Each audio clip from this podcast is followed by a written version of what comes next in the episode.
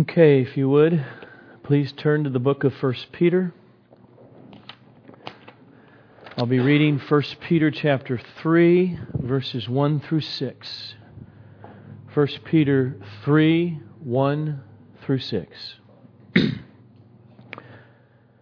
Likewise, wives, be subject to your own husbands, so that even if some do not obey the word, they may be won without a word by the conduct of their wives when they see your respectful and pure conduct. Do not let your adorning be external, the braiding of hair and the putting on of gold jewelry or the clothing you wear, but let your adorning be the hidden person of the heart with the imperishable beauty of a gentle and quiet spirit, which in God's sight is very precious. For this is how the holy women who hoped in God used to adorn themselves by submitting to their own husbands, as Sarah obeyed Abraham, calling him Lord. And you are her children if you do good and do not fear anything that is frightening. Father, help us again see your purposes in creating us as male or female. Let us see the radical God centeredness in all that you do and how you are restoring us through Jesus Christ to the glory of his name. Amen. This is week two in at least three week series on male female, husband wife roles in marriage. So these are all meant to be heard together. So if you hadn't heard last week, just ask somebody there's a way to get a hold of that because all of that now is assumed as we come into this week. And what we did last week is we mainly looked at the text. What did these first six verses in 1 Peter 3 say? We saw in verses 1 to 2, there's the exhortation Wives, be in submission to your husbands. Verses 3 and 4, he unfolds the essence of submission. That it's, it's the inward person of the heart, this beautiful thing of a gentle and quiet, not warring spirit. And then in verses 5 and 6, he gave Sarah as an example of an Old Testament holy woman who adorned herself with that inner quality and showed itself in submitting to her husband. That's where we were last week. So it's there, it's recorded. You can get it. Now, to be biblically faithful on this topic will put us outside of the realm of mainstream culture today. Just the way it is. To affirm the differences between men and women in their nature and the way God made them, and thus their roles in marriage, will, has, and it will continue to cause friction, argument, and heat. Not merely in the culture, but within the church world. But, but I hope that week after week, as, as a church that really believes in the exposition of Scripture, and here we go, we hit the next text. Are we going to deal with it straightforwardly or not? That we be a people who don't want to bend the Bible to fit the prevailing doctrines of our society, but that we want to come under it, be submitted to the authority of Scripture as it thus continually causes us not to be conformed to this present world. And so, this morning, in part two, what I want to do is say, okay, what we saw last week, here's what Peter says in his text. This morning, I just basically want to do this show us Peter was not speaking out of the blue Like, where did this come from? He wasn't saying what he says in verses 1 to 6 about roles in marriage in a vacuum. But you just go back to the very beginning of the Bible and boom, it's there right off the bat in God's Word. And that's what we're going to go today. We take the big view of this topic and ask at the end, what is it really all about? Okay. So, as you open up the book of Genesis, if you're doing that, the first thing the Bible tells us about human beings is that we are created in the image of God as male and female. Genesis 1:27 quote, "So God created man in his own image. In the image of God he created him, male and female he created them." Men are not women. And women are not men. They are distinct and from the get go, it is crystal clear that men are not superior to women. And women are not inferior or less than men. Both have been created in the image of God. Both have absolute equal value and importance to God.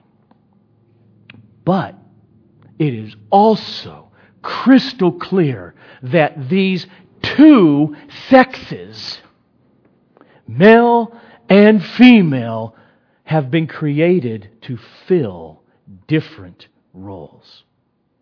The distinction in the sexes and the roles in marriage is before the fall of man. It is before sin entered into the human experience and messed around with all of that. And what I want to do then is just go through some steps and try to unfold this and see if we see this reality in Scripture. So, in Genesis, as, as we read the account and as we read Genesis, it, it, its narrative, it's, it's unfolding in story, historical happenings. But when Genesis does that, it is historical narrative or stories with a purpose to teach. It's what it's doing. And so the first thing we see in this distinction of the leadership of the man in the union of the covenant of marriage over responsibility for the woman is seen first in the order of God creating and his purpose to reveal it that way. Man was created first, then the woman out of the man. In chapter 2 of Genesis, verse 7. Then the Lord God formed the man of the dust of the ground and breathed into his nostrils the breath of life, and the man became a living creature. And jump down to verse 18. Then the Lord God said, It is not good that the man should be alone. I will make him a helper fit for him. So the Lord God caused a deep sleep to fall upon the man, and while he slept, he took one of his ribs and closed up its place with flesh. And the rib that the Lord God had taken from the man, he made into a woman and brought her to the man. And then the man said, This at last is bone of my bones and flesh of my flesh. She shall be called woman, because she was taken out of man. And therefore, a man shall leave his father and his mother and hold fast to his wife, and they shall become one flesh. End quote. This order of creation is making a point. It is setting a biblical precedent. This becomes really clear when a few thousand years after Moses, the Apostle Paul, almost a couple thousand years, the Apostle Paul, by the Holy Spirit, in teaching about the distinction of roles of men and women refers to the Genesis account in 1 Timothy chapter 2:13 and says, "For Adam was formed first, and then Eve." Paul sees it. He makes this point the order of creation. Secondly, you add to that that the Bible makes it very clear that it was the man. It was Adam who had the responsibility of headship of the woman, which is clear because he had the responsibility, not the woman, of the headship of humanity. He represented us. And thus we have all fallen in him. Listen to how Paul says this in 1 Corinthians 15, verses 21 to 22. For as by a man came death. Now let's stop. You read Genesis. Satan came to the woman. She ate first. She sinned first. But the text says, For as by a man came death, by a man has come also the resurrection of the dead. For as in Adam all die, so also in Christ shall all be made alive. And Romans 5 makes this same point crystal clear because the man represented the human race because of his particular leadership, responsibility over Eve. And it wasn't Eve in whom we have all fallen. Thirdly, the original readers, when God gives all of this to Moses, they would have read this reality that Adam named Eve to them, maybe not to our culture, it would have just, it's implicit. He has responsibility, authority over the woman whom he is naming as woman. Fourth, the leadership role is seen in the purpose that God gives us for creating Eve. Chapter 2, verse 18 of Genesis. Then the Lord God said, It is not good for the man to be alone. I will make him a helper fit for him. That fit for him means a helper corresponding to him. And you know that comes after creating the animals. How about this, Adam? God was not wondering whether an animal was the what, what would been the, the, the, the helper fit for him. Okay? That's not what the count's saying. It's making it clear, though, an animal is not going to do it for this man created in God's image. And another male human being would not have done it. That's the point. A woman out of him who is created in God's image fulfills God's purpose of the male and the female. She fits. Now, look, yes, we'll do it, okay? Yes, physically. It complements the external bodies. But that's not all the difference. Her nature without a body is different, but complementary to him, the male. Fifth, the headship role of the man is clearly demonstrated in Genesis 3, where after the serpent, what? Bypasses the leader, bypasses Adam, bypasses the man. He goes to the woman. She listens. She's deceived. She sins. And then what does God do? He goes first to the man who is ultimately responsible for all of that. And he says, Adam, Where are you?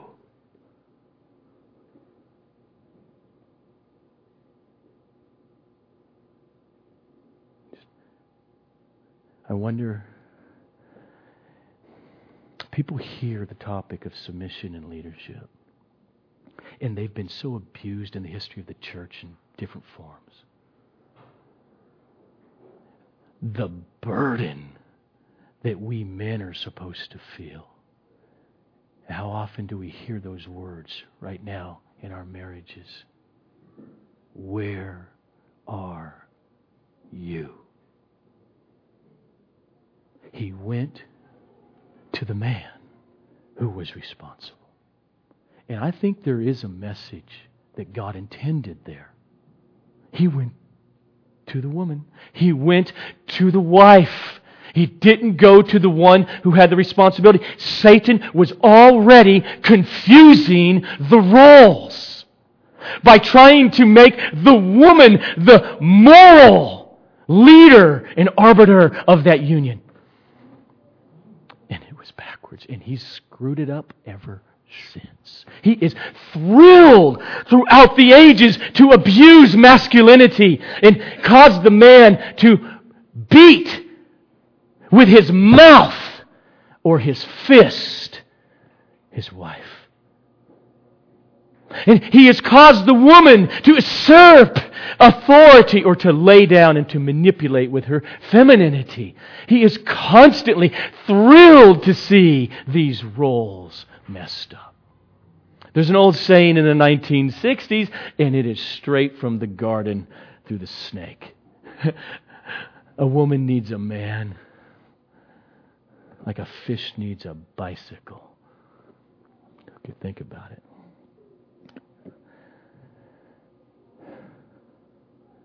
In Genesis 3:17, God says to Adam, now this is judgment.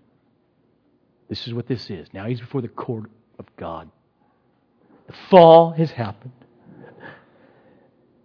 Adam, because you have listened to the voice of your wife and have eaten of the tree of which I commanded you, you shall not eat of it.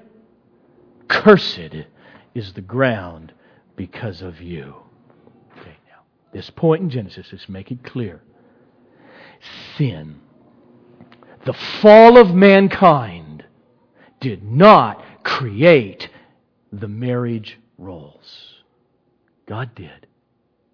But sin has messed them up. And ever since there has been conflict between the man and the woman and in their marital roles.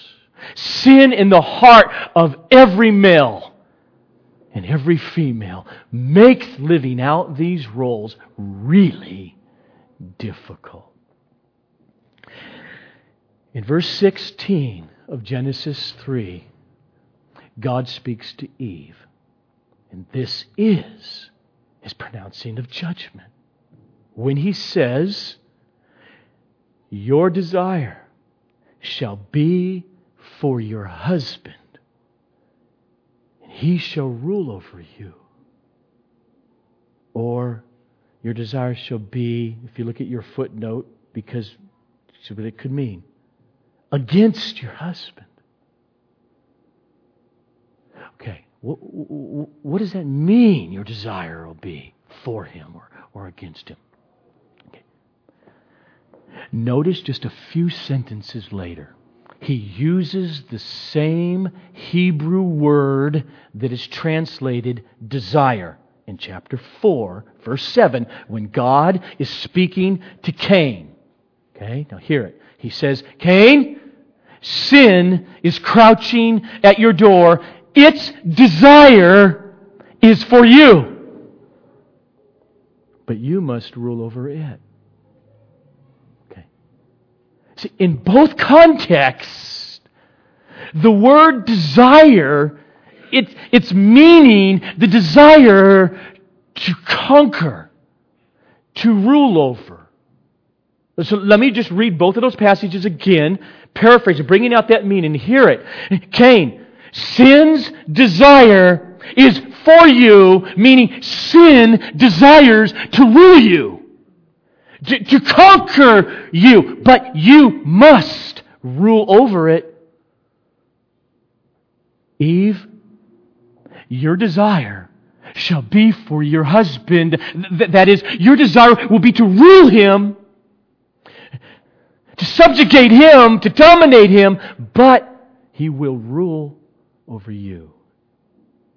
See, the desire here on this judgment is not sexual desire. It is the desire to dominate him, just as sin has the desire to dominate Cain. And succeeded. See, this, what's going on with the fall and the judgment and the relationship between the man and the woman, the husband and the wife, is a description of the way things will be.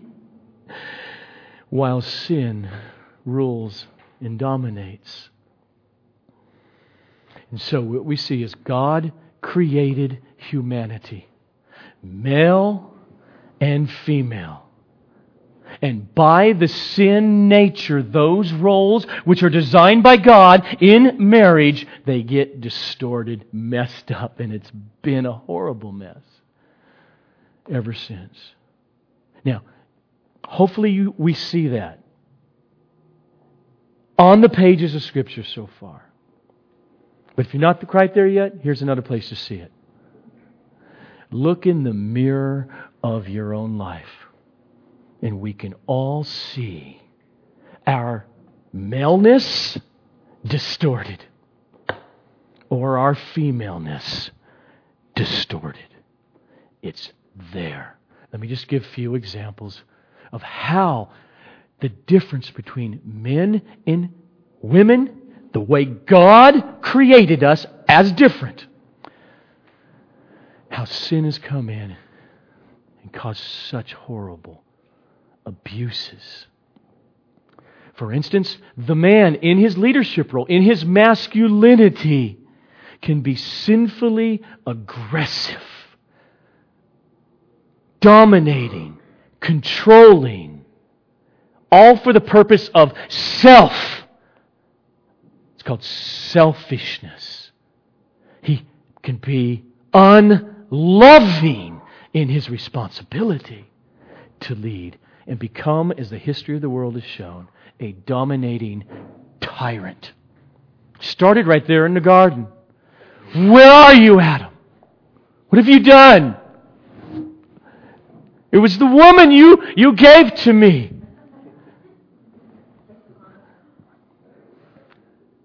It was you, Adam. You stood there. No, it's the woman. And thus let domestic abuse begin. On the other hand, a woman could be aggressive, like we see in the judgment there in chapter 3 of Genesis, against the headship, the leadership of her husband. But think about it. I'm just that reality is the curse. It's the judgment of God in Genesis 3:16. Here's the thing. Why it's such a crucial issue, not a real peripheral issue in the life of the church. We don't want to advocate the judgment of God. Are you following me here yet? If Give me a nod. Anybody. Okay, let me, do I, I'll go back through it again.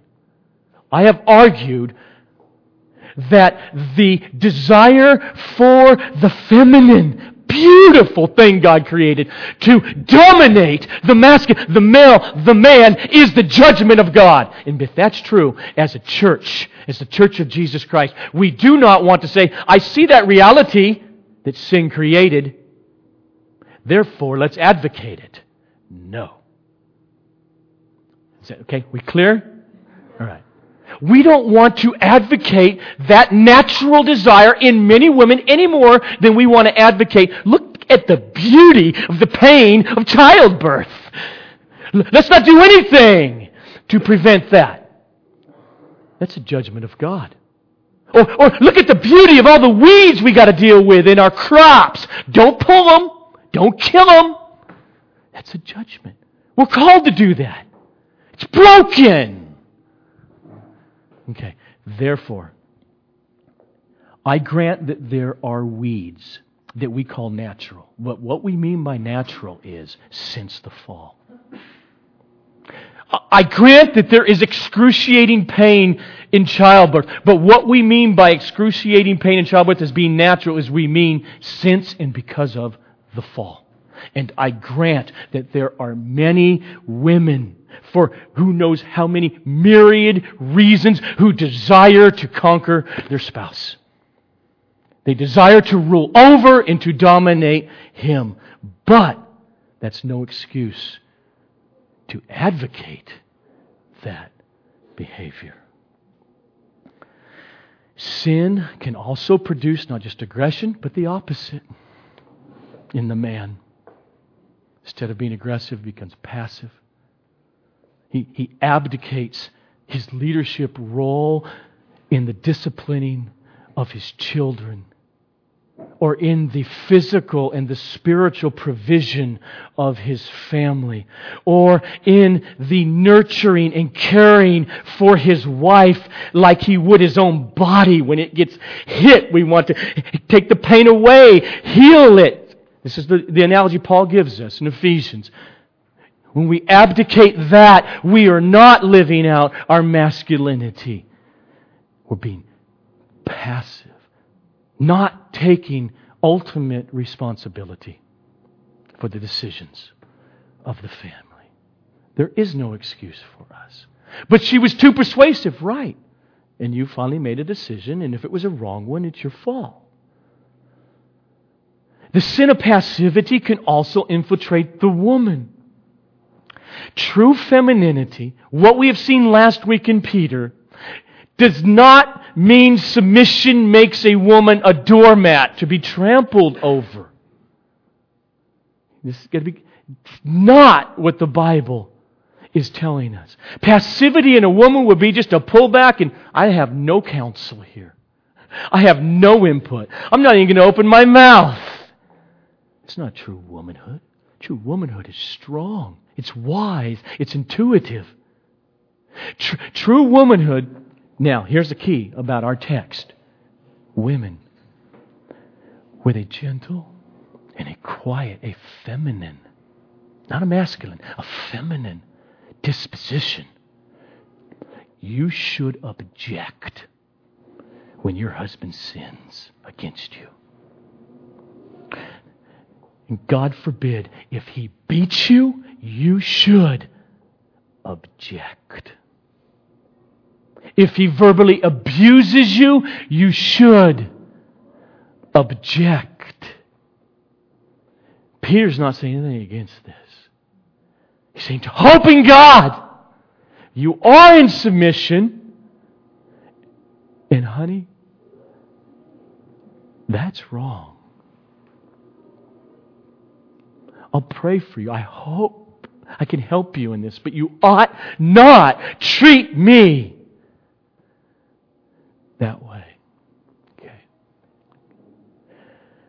God created these roles. He created two sexes. And it's all screwed up because of the fall. And the Lord Jesus came to save persons, male and female persons. He came to put away divine judgment, guilt against male and female persons. And are you one? If you are, He's come to you by the Holy Spirit and regenerated your heart to come alive to the gospel of Jesus Christ. And as we have seen throughout the letter of 1 Peter, that has caused you to be justified once for all and has put you in this process now called sanctification or restoration. Remember the sentence right before wives submit? Christ came in order that we would be those who, by dying to sin, are living to righteousness. The road, the about face that conversion does is puts us on the road to dying to the sinful aggression or passivity in our roles of leadership or of submission. As the Apostle Paul says in Colossians 3, verses 18 and 19 Wives, submit to your husbands as is fitting in the Lord. It's fitting. He's restoring this.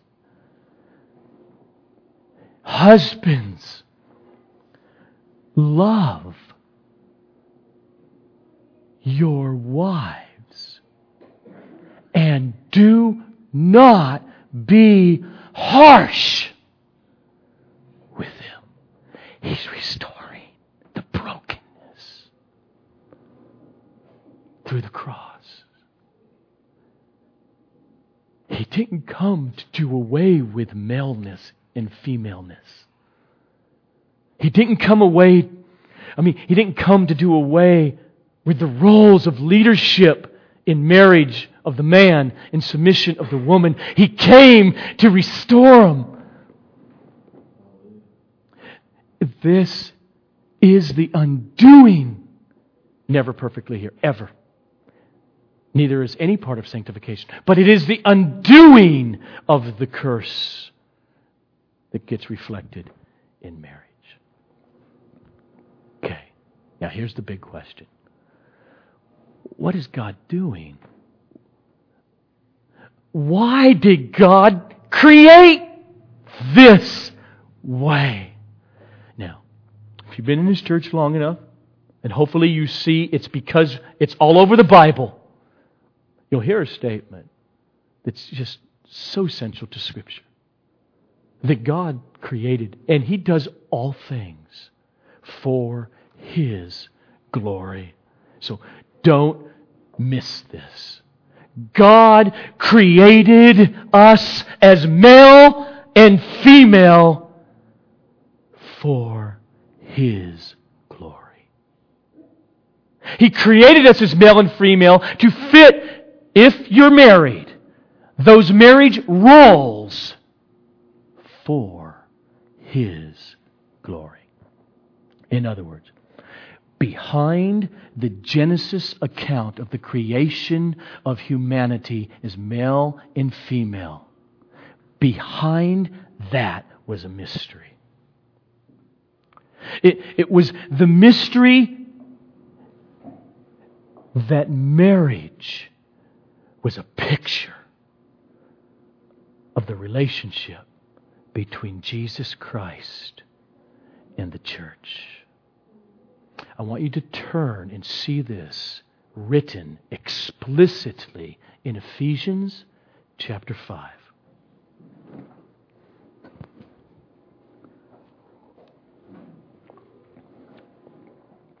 In Ephesians chapter 5, beginning with verse 22, the Apostle Paul writes Wives, submit to your own husbands as to the Lord. For the husband is the head of the wife, even as Christ is the head of the church, his body, and is himself its Savior. Now, as the church submits to Christ, so also wives should submit in everything to their husbands. Husbands, love your wives as Christ loved the church and gave himself up for her that he might sanctify her, having cleansed her by the washing of water with the word, so that he might present the church to himself in splendor, without spot or wrinkle or any such thing, that she might be holy and without blemish. In the same way, husbands should love their wives as their own bodies. He who loves his wife loves himself. For no one ever hated his own flesh, but he nourishes it and he cherishes it. Just as Christ does the church. Because we are members of his body. And now, now Paul, he quotes the command from Genesis given by God. Therefore, a man shall leave his father and mother and hold fast to his wife, and the two shall become one flesh. End quote. Now hear him. This mystery is profound. And I am saying that Genesis here, husband wife, refers to Christ and the church. the Apostle Paul, by the Holy Spirit, is saying that from the beginning, God designed marriage in order to show how Jesus relates to the church, his bride. Marriage isn't first, and then God had a good idea. Oh, I could use that as an analogy. Paul is saying the exact opposite. He's saying God created the way He did because Christ was as a lamb slain before the foundation of the world. Before God flung anything into existence, He purposed the church as a bride for His Son. And thus He's going to create everything the way He does. And He's going to create marriage roles the way He does in order to placard this, paint this, show this. Paul calls Genesis chapter 2 verse 24 a mystery because all of what we just saw there in Paul and I just said was not at all clearly revealed as you read Genesis. That's what a mystery means in the New Testament. Paul uses it numbers of times. You get hints of it. There, there were hints throughout the Old Testament. There were pointers to it. And Paul uses the word mystery here and concerning other stuff. The mystery's unfolded now since Christ has come.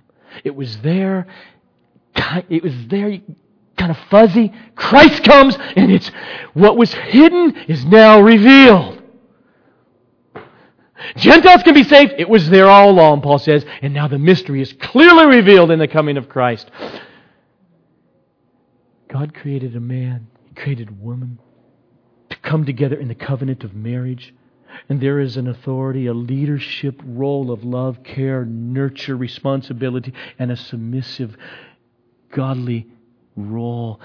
And he did it because they are to picture the center of everything Christ in relationship to his church. So get it.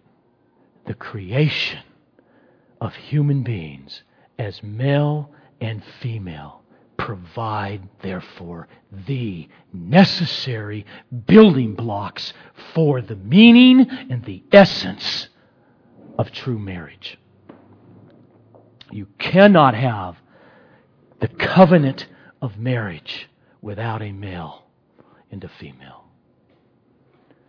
Proposition 8, a year and a half ago, in that same issue, which will stay with us in our culture, is no small matter to the church.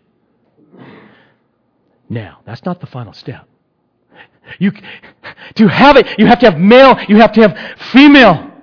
But even when you have that, the meaning of marriage cannot be, be known or its essence in any of its fullness until we understand that marriage is a parable of the relationship between Christ and the church. And that's why Paul writes in verse 23 For the husband is the head of the wife, even as Christ is the head of the church.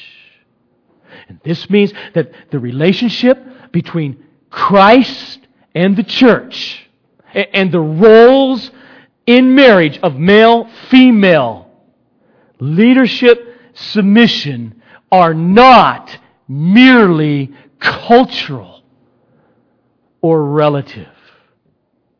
Those roles, biblically, are not reversible. There is a leadership, headship role that Jesus has to the church and that the church does not have towards Jesus. And in order to picture that, God created, in order to show the headship role of Christ, He created a male. And in order to show the happy submission of the church, He created the female. A lot is at stake in this issue. I just want to turn to just one more verse. 1 Corinthians chapter 11 verse 3.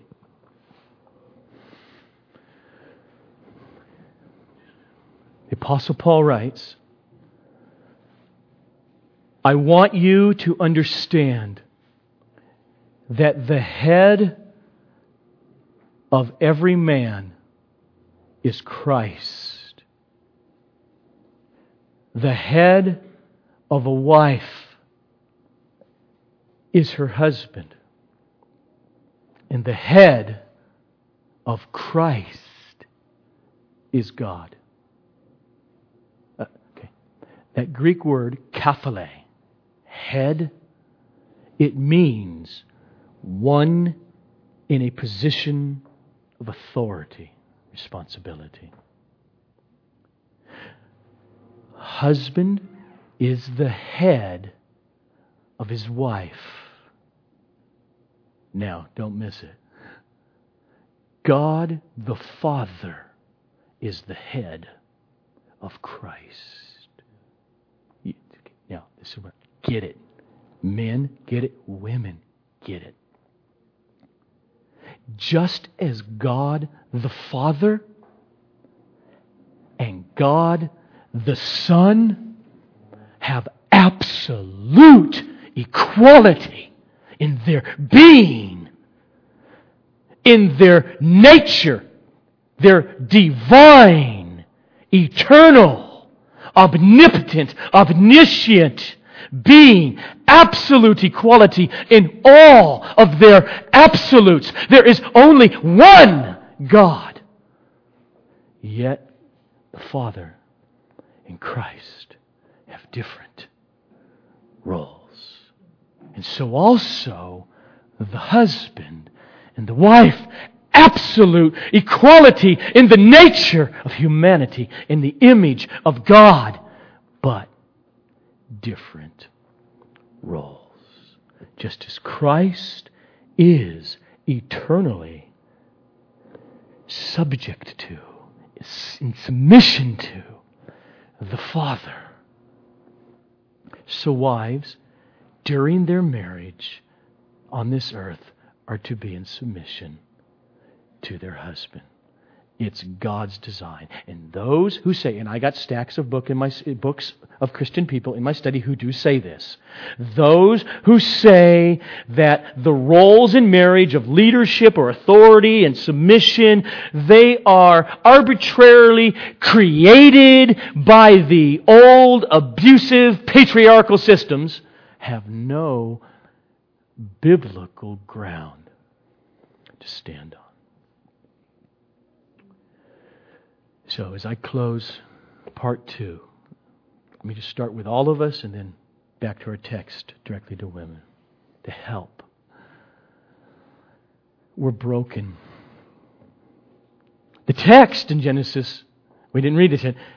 This is the way God did it. Created Adam, creative Eve, purposefully, authority, submission, male, female, and it was very good. and then sin messed it up. And now we're Christians. And we read this. Men are to lead. Just women, feel for your man and pray for him. That is burdensome to the extent we take it seriously as men. We are to lead. This is impossible, but this is where we're to go. This is biblical leadership here. Okay? Here it is. Not all the abusive stuff that has happened within Christianity in the name of what I'm preaching on. Love your wife as Christ loved the church and gave his life for it. That's what the Bible's talking about, about the headship of the husband. Women are called to this glorious thing of a submissive disposition. okay, if you feel like me, help. It's where we go back to our text as we close. Hope in God. Your help is in horizontal. And we're going to talk more about this next week. Not all marriages are created equal. Your hope in the text is vertical. If someone says now, from our text in 1 Peter, well, I don't care about the root cause of her submission, she has to submit. That's not the text. That does not get at the core of what the Apostle Peter is telling you, women. He's after the essence of true femininity in responding in submission to her husband in marriage. As, quote, hear it now, hear it, ladies, be encouraged. As the hidden person of the heart with the imperishable beauty of a gentle and a quiet spirit, which in God's sight is very precious. Okay, now, where does that come from? Answer is verse 5. For this is how the holy women who hoped in God used to adorn themselves by submitting to their own husband. That's not a throwaway line. Where does the power come to you, sinful creatures? Women.